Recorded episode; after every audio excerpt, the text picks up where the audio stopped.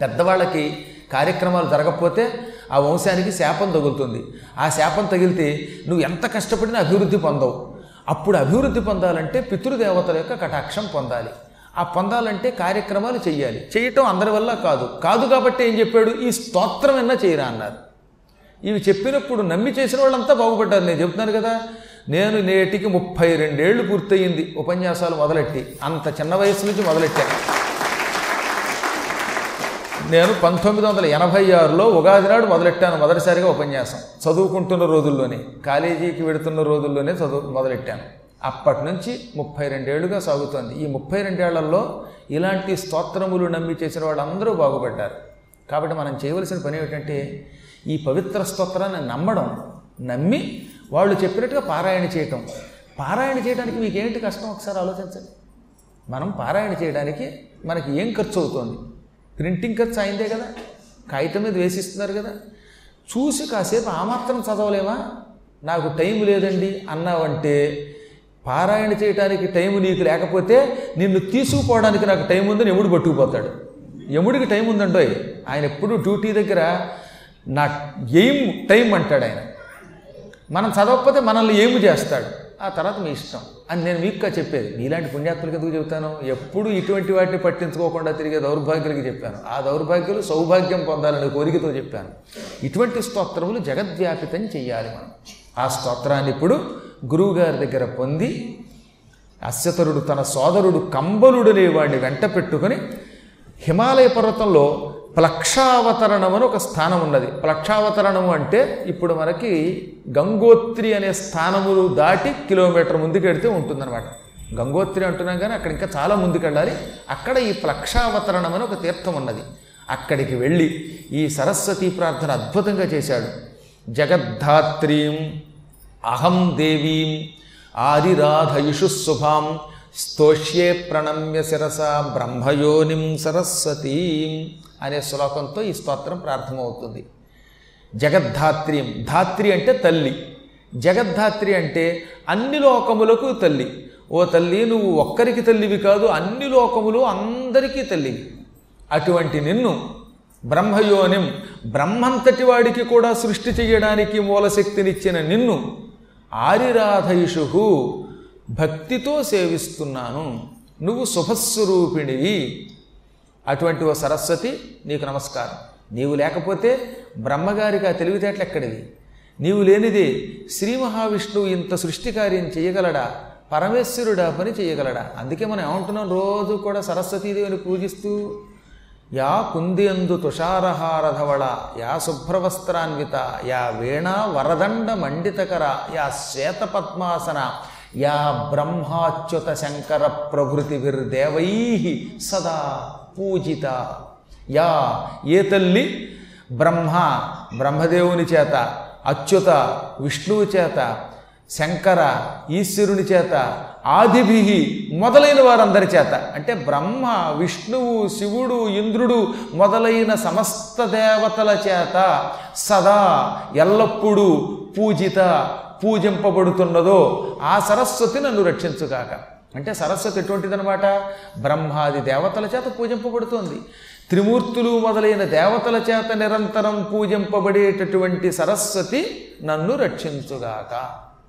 సా అంటే ఆమె మాం అంటే నన్ను. సా మాం పాతు. సా ఆమె మాం నన్ను పాతు. రక్షించుగాక. ఎవరా సరస్వతి? భగవతి ఆవిడ. సమస్త లోకాలని కాపాడేటటువంటి అమ్మవారు. ఆవిడ ఎటువంటిది? నిశ్శేష జాడ్యాపహ జాడ్యము అంటే మందకొడితనం. కొంతమంది చురుగ్గా పనిచేయరండోయ్ ఎప్పుడు చూసినా చేద్దాంలేండి అంటట. కుర్చీలో కూర్చుంటే లేవలేడు లేస్తే కూర్చోలేడు. అన్నం తింటావా? తింటానులే అంటాడు. పడుకుంటావా? ఆ పడుకోవడానికి మాత్రం రెడీలేండి ఎప్పుడు పడుకుంటాడు? బద్ధకంగా ఉండి పనులు చెయ్యడానికి చకచక ముందుకు రాని కొందరు పెద్దలు ఉంటారే అటువంటి వాళ్ళు జాడ్య అని పిలువబడతారు. జడము అంటే కదలకుండా ఉండుట జడస్య భావ జాడ్యం అంటే చురుకుతనం లేకపోవడం అనమాట బురదలో పందిరాల కొలుతారే అటువంటి వాళ్ళంతా జాడ్య స్వరూపులని శాస్త్రం. అటువంటి వాళ్ళని ఆ జాడ్యాన్ని నిశ్శేష పూర్తిగా అపహ తొలగిస్తుందిట. అంటే అమ్మని మనం ప్రార్థిస్తే ఇంకా మనలో బద్ధకం ఉంచదు మందకొడితనం ఉంచదు చురుగ్గా పనిచేసేలా చేస్తుంది. మీ అందరూ కూడా రోజు సరస్వతిని ప్రార్థిస్తే టక్క టక్క టక స్టేజీ మించి కిందకు దూకుతారు. మళ్ళీ లెవెల్కి కడతారు స్టేజీకి కడతారు గొప్ప స్టేజ్కి. అంత చురుకుతనంతో పనులు చేసేటటువంటి శక్తిని ఇస్తుంది. అసలు అమ్మవారి అనుగ్రహం ఉంటే ఎంత మంచి ఆలోచనలు వస్తాయండి. చకచక ఆలోచించగలుగుతాడు చకచక కవిత్వం చెప్పగలుగుతాడు చక్కగా మాట్లాడగలుగుతాడు ఏ పనైనా చురుగ్గా చేయగలుగుతాడు. ఎందుకంటే మనలో ఉన్న మంద కొడితనాన్ని తొలగిస్తుంది పూర్తిగా పైగా. అటువంటి సరస్వతీదేవికి నీకు నేను నమస్కరిస్తున్నాను. చెట్టులో రహస్యంగా అగ్ని ఉన్నది. అందుకే కొమ్మ కొమ్మ రాసుకుంటే ఏమవుతుంది? నిప్పు పుడుతుంది. అలా చెట్టులో రహస్యంగా ఉన్నట్టుగా భూమిలో అణువులు ఉన్నట్టుగా ఎన్నో అణువులు కలిస్తే అప్పుడది ఒక భూమి అవుతుంది. అలా ఈ చరాచర జగత్తంతా అణువుల రూపంలో పరమాణువుల రూపంతో నిండి ఉన్న నీకు నమస్కారం. ఓంకార స్వరూపిణివైన నీకు నమస్కారం. ఐం హ్రీం క్లీం సరస్వత్యై స్వాహ శిరోమే పాతు సర్వత. ఐం అని సరస్వతికి ఒక బీజం ఉన్నది ఈ బీజము వాక్కునిస్తుంది. ఐం ఐం అని జపించేవాడికి చక్కని మాట వస్తుంది మాటనిచ్చే బీజం గనక ఐం బీజాన్ని వాగ్బీజము అన్నాం. సారస్వత బీజం అని కూడా పిలుస్తారు. అందుకే దేవీ భాగవతంలో తృతీయ స్కంధంలో సారస్వతం బీజమథోచ్చచార సారస్వత బీజమును ఉచ్చరించను అంటే అయింకారాన్ని ఉచ్చరించాడు. క్లీం అంటే కామరాజ బీజం. ఏ కోరికైనా తీరుస్తుంది. కోరికలు తీర్చే బీజం కనుక దానికి కామరాజ బీజం అని పేరు. సౌక్ అంటే శక్తి కోటం. శరీరాన్ని మనస్సుని దృఢంగా ఉంచుతుంది. మన శరీరము మనస్సు కూడా ఆరోగ్యంగా దృఢంగా ఉండాలంటే ఈ సౌకారాన్ని జయించాలి. ఇటువంటి బీజాక్షరములతో కూడిన నీకు నమస్కారం. ఓంకార స్వరూపిడివైన నీకు నమస్కారం. ఈ నాలుక చివరి భాగం కంఠస్థానం పెదవులు దంతములు ఇలా అన్నిటిలో ఉండి ఎక్కడి నుంచి ఏ శబ్దం ఉచ్చరించాలో ఆ శబ్దాన్ని ఉచ్చరింపచేసే నీకు నమస్కారం. అమ్మవారు ఏం చేస్తుందంటే మన ముఖంలో చేరుతుందండి. మన ముఖంలో శబ్దాలు ఒక్కొక్క చోట నుంచి వస్తాయి. వాటికి ఆయా పేర్లు పెట్టాం. ఉదాహరణకి ఇప్పుడు స అన్నం. అది దంత్యం. దంతములు పైకి లేస్తాయి అప్పుడు. అందుకని స అనే అక్షరం ఏమంటాం? దంత్యము అంటాం. సీత అనగానే ఒకసారి మీకే తెలుస్తుంది. అది దంతంతో ప్రయత్నం అవుతుందన్నమాట. అకుహ విసర్జనీయానం కంఠ. ఆ అనండి ఇక్కడి నుంచి పలుకుతుంది. ఒకసారి అని చూడండి. ఇప్పుడు కాదు. పైకి కాకుండా అసలు లోపల లోపల అనుకోండి. మళ్ళీ అందరూ అరిస్తే ఓపెన్ చేసే కష్టం. ఆ క హ. ఈ కంఠం నుంచే శబ్దాలు వస్తాయి. అందుకని ఏమన్నారు? అకుహ విసర్జనీయాన కంఠ. ఇవి కంఠము నుంచి పుట్టే అక్షరములు. ఆ క హ. విసర్గలు కూడా అంతే. ఇచు యశానాం తాలుహు. తాలువులు ఇవి. ఈ చ చ అనండి. ఈ తాలు వెళ్ళి పైకి తగులుతుంది. అందువల్ల వీటికి తాళవ్యములు అని పేరు. రుటురషాణం మూర్ధ రు అనండి. ఈ నాలికెళ్ళి పైకి టక్కున తగులుతుంది. అందుకని మూర్ధన్యములు అన్నారు. ట ష అనండి. మీకే తెలుస్తుంది పైకెళ్ళి తగులుతుంది అనమాట అలాగే ఈ సా అనేది ఉందే అది దంత్యోష్టం వకారస్య దంత్యోష్టం ఇవి వరసగా చెప్పుకొచ్చారు అరసగా సూత్రాలు. ఇప్పుడు ఆ సూత్రాలన్నీ చెప్పుకోవాలంటే ఆర్డర్లో అదొక విధానం అనుకోండి. ఇచ్చేశానాం తాలుహు రుటుషాణం మూర్ధ ఉభూ పద్మానియానాం ఓష్టౌ ఇవన్నీ పూర్వం ప్రారంభంలో పిల్లలకి నేర్పేవారు. ఇప్పుడు క్రమంగా ఈ శబ్దాలు తీసేశారుగా సంస్కృతం లేదు తెలుగు లేదు. అందుకని పిల్లవాళ్ళు స్కూల్లోకి వెళ్ళగానే సీ ఫర్ క్యాట్ అని పిల్లి చదువు మొదలెడుతున్నారు. రాముడి గురించి నేర్చుకుంటారు అంటే స్కూల్లోకి వెళ్ళగానే పిల్లి పిల్లి అని అపశకునం మొదలెట్టి ఇక ఈ పిల్లల్ని పిల్లుల్ని చేస్తున్నాం మనం. పిల్లలు కాదు వాళ్ళు పిల్లులు. పూర్వం పిల్లలు ఇప్పుడు పిల్లులు. దాంతో ఏమవుతుందన్నమాట? ఎంత పవిత్రమైన చదువులండి మనం అసలు. మీరు చూడండి ఇంగ్లీష్ మీడియంకి తెలుగు మీడియంకి ఎంత తేడా ఉందో. రామశబ్దంతో తెలుగుని సంస్కృతాన్ని నేర్పుతారు. అదే ఇంగ్లీష్ వాడు to market to market to buy a fat pig అంటాడు. మా చిన్నప్పుడు ఇంగ్లీష్లో చదువుకుంటే కర్మ ఈ పిగ్గుతో మొదలెట్టాడు. నాకు ఈ పిగ్గు చదువద్దు బాబోయ్ అని పరిగెత్తుకుంటూ వచ్చి మా నాన్నగారి కాళ్ళ మీద పడితే ఆ స్కూల్ మానిపించి ఇంట్లో కూర్చోబెట్టి హాయిగా సంస్కృతం తెలుగు నేర్పారు కాబట్టి నేను ఎంఏ తెలుగు చేసుకుని పిహెచ్డీ చేసుకుని లెక్చరర్గా ఉద్యోగంలోకి వెళ్ళాను కాబట్టి చెప్పొచ్చేది ఏంటంటే ఈ దరిద్రం చదువులు మనని పక్కకి తీసేయండి. ఇంగ్లీష్ నేర్చుకోండి. ఇతర దేశాల్లో బ్రతకడానికి లాంగ్వేజ్ నేర్చుకోండి. పిల్లలకి ఈ పవిత్రమైన ధనులు నేర్పాలి. అందువల్ల ఇక్కడ ఏమని స్తోత్రం చేస్తున్నాడు? ఒక్కొక్క స్థానం నుంచి ఒక్కొక్క శబ్దం వస్తుంది. ఆ శబ్దాన్ని అలాగే పలకాలి అలా పలికేలాగా ఆ శబ్దస్థానములలో ఉండి మమ్మల్ని రక్షించేది నమస్కారం. ఇంకొంచెం తేలిక చెప్పరా శాస్త్రము అన్నప్పుడు ఈ శా అనేది ఎలా పలకాలో కాకుండా ఒక ఆయన శాస్త్రం అని చెప్పేవాడు ఇక్కడ కూర్చుని. అప్పుడు ఏమవుతుంది? వేదిక మీద కూర్చుని నేను శాస్త్రం అనకుండా శాస్త్రం అంటే దాని అర్థం ఏమైపోతుంది? శంకర అనమంటే శంకర అంటే ఎంత దరిద్రంగా ఉంటుంది ఒకసారి ఆలోచించండి. శా అనేదేమో వేరు. ఇది చూస్తే శంకర దంత్యంతో కొలుగుతాడు వాడు.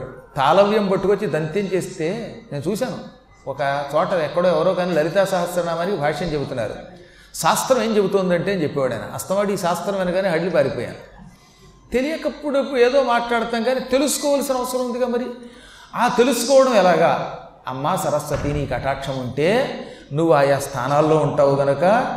ఏ అక్షరం ఎలా పలకాలో తెలియజేస్తావు అలా మమ్మల్ని రక్షించు.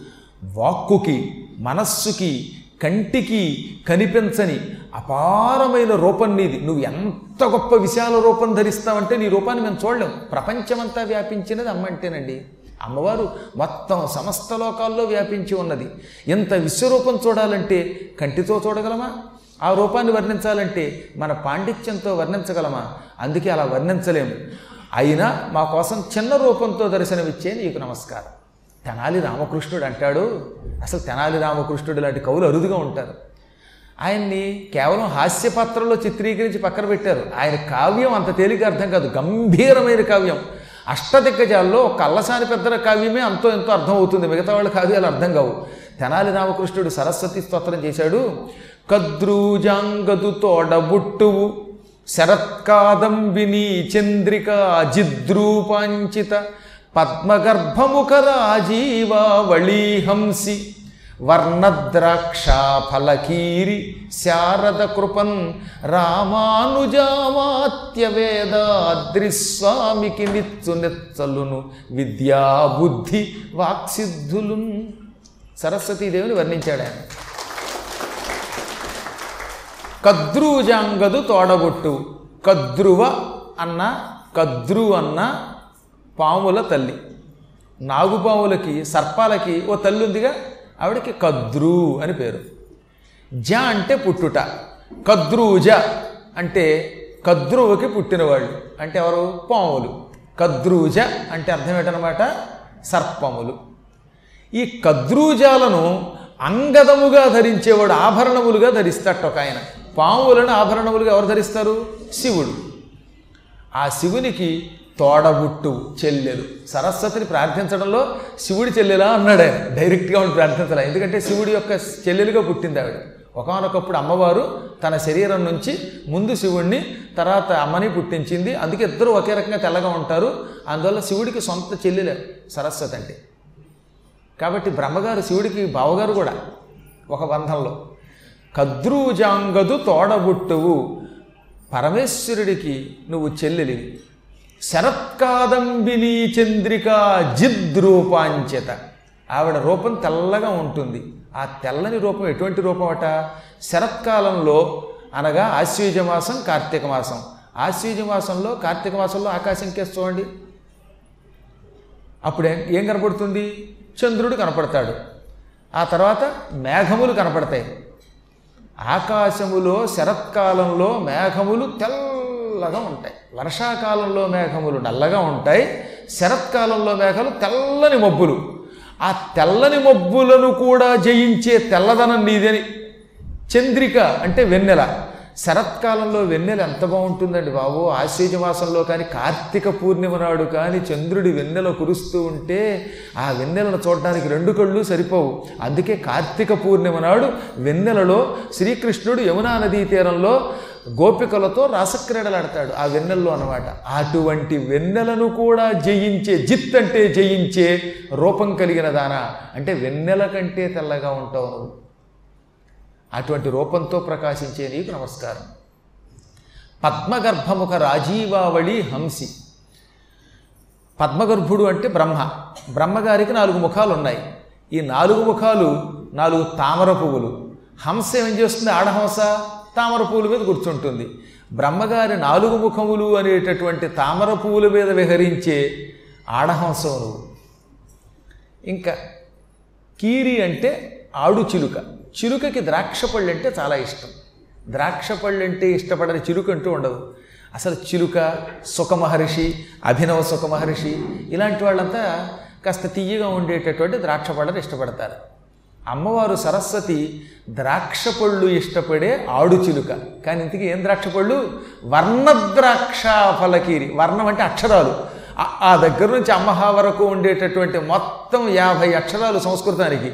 సంస్కృతంలో ఉన్న యాభై అక్షరములు ద్రాక్ష పళ్ళట ఈ అక్షరములనే ద్రాక్ష పళ్ళ మీద తిని మోజుతో తిరిగేటటువంటి ఆడచిలకట. అమ్మ.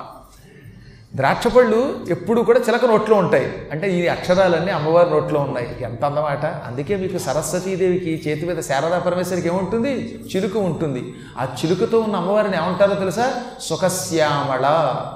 మంత్రశాస్త్రంలో సుఖశ్యామళేతివా లఘుశ్యామళేతివా అని ఉపనిషత్తుల్లో ఉంటుంది.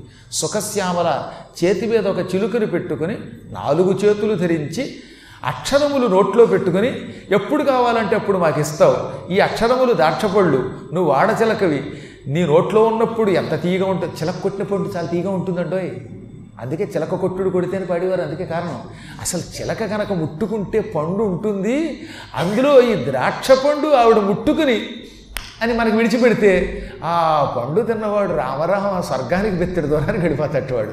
వాడు మహాపండితుడు అవుతాట అమ్మవారు అలాంటి వర్ణద్రాక్షాఫలకీరి అన్నాడు తెనాలి రామకృష్ణుడు పాండురంగ మహాత్మ్యంలో. అటువంటి శారద రక్షించాలంటాడు. ఇలా ఎన్నెన్నో రాశారు. అపూర్వ కవిత్వాలు. ఆ భావనలే వేరు ఆ పోకడలే వేరు. కవులంతా సరస్వతిని తెగవర్ణించేశారు నేను కూడా ఈ హరిప్రసాద్ గారి ధర్మమానని నా పుస్తకం ప్రింట్ అవుతుంది ఇప్పుడు. మానవ కథ అని కావ్యం రాశాను. మా అంటే లక్ష్మి. లక్ష్మీదేవికి సంబంధించిన నవకథ కొత్త కథ అని ఒక అర్థం. మా నవకథ లక్ష్మీదేవి యొక్క కొత్త చరిత్ర. ఎంతో పూర్వం లేని కొత్త చరిత్ర. మా అంటే లక్ష్మి యొక్క నవ అంటే తొమ్మిది. తొమ్మిది కథలు ఉన్నాయి అందులో. మానవ కథ అంటే మనందరి కథ. అవునా? అందుకని. మా మన యొక్క నవకథ కొత్త కథ. ఇన్ని అర్థాలు వచ్చేలా మానవ కథ అని పేరు పెట్టి లక్ష్మీదేవి యొక్క చరిత్ర రాశాను. లక్ష్మీదేవి ఒక యోగికి ప్రత్యక్షమై తొమ్మిది కథలు చెప్పింది. ఆ తొమ్మిది కథలకి అర్థం కూడా నేనే రాస్తే మీకు తేలిగ్గా అర్థం అవుతుందని పద్యం తాత్పర్యం అన్నీ నేనే రాస్తాను. ఇప్పుడు ప్రింటింగ్ ప్రారంభమైంది. దేవుడు అనుగ్రహిస్తే తొందరగా పూర్తవుతుంది. ఏదో ఒకనాడు ఆవిష్కరణ జరుగుతుంది. ఎందుకంటే గురువుల యొక్క ఆశీర్వచనం దాంట్లో పెట్టాలి. అందువల్ల ఎప్పుడు చేతికిస్తామనేది ఆ గురు కటాక్షం మీద ఆధారపడి ఉంటుంది. అందులో సరస్వతి మీద ఒక పద్యం రాశాను. అచ్చ తెలుగు పదాలతో ఎక్కువగా. తెల్లని అంచ గుర్రము గుర్రము అంటే వాహనం. ఓ సరస్వతి నీ వాహనం తెల్లని హంస. తెల్లని ఎంత గుర్రము పదింబది ఎంతలు నీ శరీరమును తెల్లన. నీ వాహనం హంస తెల్లన. దానికి పదింబది అంటే నూరు రెట్లు తెలుపు నీ శరీరం. నీ శరీరం అంతకంటే వంద రెట్లు తెలుపు. పదింబది ఎంతలు నీ శరీరమున్ తెల్లన. అక్షమాలయును తెల్లన. ఇక నీ చేతిలో జపమాల ఉన్నది. ఆ జపమాల ఇంకా తెల్లగా ఉంటుంది. ఎందుకని అమ్మవారి చేతిలో ఉన్న జపమాల? స్ఫటికమాల. అందువల్ల అక్షమాల ఇంకా తెల్లగా ఉంటుంది. ఇంకా నీవు కట్టే వలిపెముందే ఆ వలిపెము కూడా తెల్లన. నీవు కట్టుకునే వస్త్రం కూడా తెలుపు. తెల్లని చీర కట్టుకుంటావు. తెల్లని వాణిని తెల్లజేయు. పెంతెల్లనని ఎడందయు ఇవన్నీ పక్కన పెట్టేయి ఏదో నువ్వు ఎక్కే వాహనం తెలుపు చేతిలో ఉన్న జపమాల తెలుపు కట్టుకున్న వస్త్రం తెలుపు నువ్వు తెలుపు అవన్నీ తెలుపు అయితే ఇంతకంటే గొప్ప తెలుపు ఒకటి ఉంది నీ దగ్గర. తెల్లగా ఉన్న వస్తువుల్ని కూడా ఇంకా తెల్లగా మార్చే తెల్లనైన హృదయం ఉంది నీకు. అది తెల్లని వాణిని తెల్లజేయు పెంతెల్లన నీ ఎడందయు ఇక అన్నిటికంటే హృదయం పవిత్రంగా ఉండాలి. తెలుపు అంటే అర్థం ఏంటి? స్వచ్ఛం. నీ హృదయం ఎంత తెల్లని వస్తువునైనా తెల్లని చేస్తుంది. పవిత్రమైన వాటిని పవిత్రం చేస్తున్నటువంటి పవిత్ర హృదయం నీకున్నది. నుతించిన శుభ్ర కవిత్వమబ్బదే అటువంటి నీ హృదయాన్ని ధ్యానం చేస్తే పవిత్రమైన కవిత్వం రాదా? స్వచ్ఛమైన కవిత్వం రాకుండా ఉంటుందా? అని ప్రారంభంలో ఆ తల్లిని ప్రార్థించాను. అటువంటి తల్లిని ఎన్ని ప్రార్థనలు చేయాలో అన్నీ చేశాడు ఆయన. అప్పుడు అమ్మ ప్రత్యక్షమై నాయన నీకేం కావాలో కోరుకో. కోరుకున్నది ఏదైనా ఇస్తాననగానే అప్పుడు ఆయన అమ్మ ఈ నా సోదరుడు నేను అపూర్వ సంగీత విద్వాంసులం కావాలి. మేము చక్కని పాటలు రాసి ఆ పాటలు శివుడి దగ్గర పాడి మా వాద్యములు మేమే వాయించి ఆ శివుణ్ణి మెప్పించాలి. శివానుగ్రహం కలగడానికి కావలసినంత అపూర్వ సంగీత పాండిత్యం శృతి పాండిత్యం ఇమ్మనగానే ఆవిడ చిరునవ్వు నవ్వింది. మీ ఇద్దరికి ఈ క్షణమే అన్ని పాండిత్యాలు ఇచ్చాను. కవిత్వం రాసే పాండిత్యం. ఆ కవిత్వాన్ని ఇతరులకు అర్థమయ్యేలా చెప్పే పాండిత్యం. సంగీతం పలకగలిగే పాండిత్యం.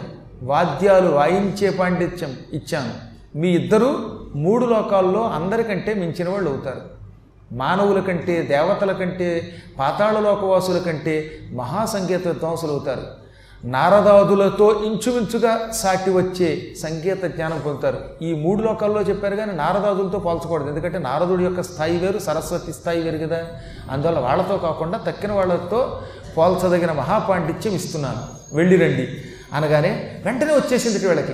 శృతి జ్ఞానం వచ్చింది. శృతి ఎక్కడ మొదలుపెట్టి ఎక్కడ ఆపాలో తెలుసు. ఎందుకంటే కొంతమంది ఎత్తుకున్న తర్వాత ఆ శృతి నిలబెట్టలేక కీచుమంటారు పైకి వాడలేరు కొందరు కిందకి దిగలేరు. ఎన్ని సంద ఇబ్బందులు ఉన్నాయి వీటిల్లో మరి? అవన్నీ అధిగమించి అపూర్వ సంగీత పాండిత్యం సరస్వతీ కటాక్షంతో పొందారు. ఇద్దరు ఆ క్షణమే ఈ పాండిత్యం పుచ్చుకొని అమ్మకి నమస్కరించి ఆవిడ అదృశ్యం కాగానే హుటాహుటిన కైలాస పర్వతానికి వెళ్ళారు. కైలాసం స్వచ్ఛంగా తెల్లగా ఉన్నది. ఆ వెండి కొండ మీదకి చేరారు. ఆ సమయంలో వాళ్ళ అదృష్టం వల్ల పార్వతీ పరమేశ్వరులు తాండవం నృత్యం చేస్తున్నారు. అది ఒక అదృష్టం. నృత్యంలో ఉన్నప్పుడు పాటలు పాడితే ఇంకా బాగుంటుంది. అందుకని అక్కడికి వెళ్ళారు వీళ్ళు.